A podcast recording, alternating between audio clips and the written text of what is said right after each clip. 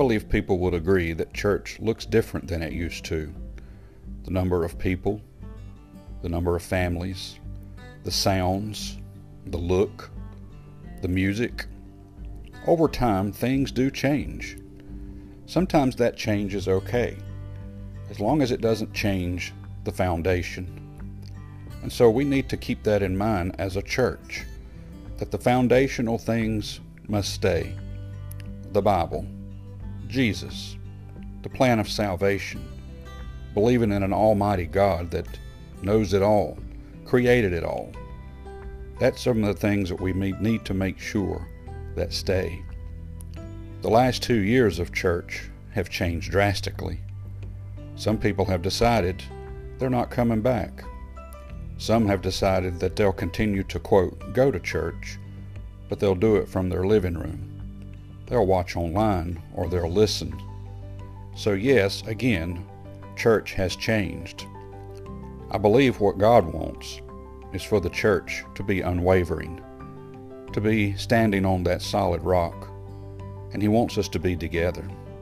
In the book of Acts, we see the introduction of the first church and what it looked like.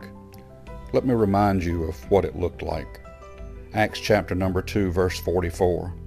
And all that believed were together, and had all things common, and sold their possessions and goods, and parted them to all men, as every man had need.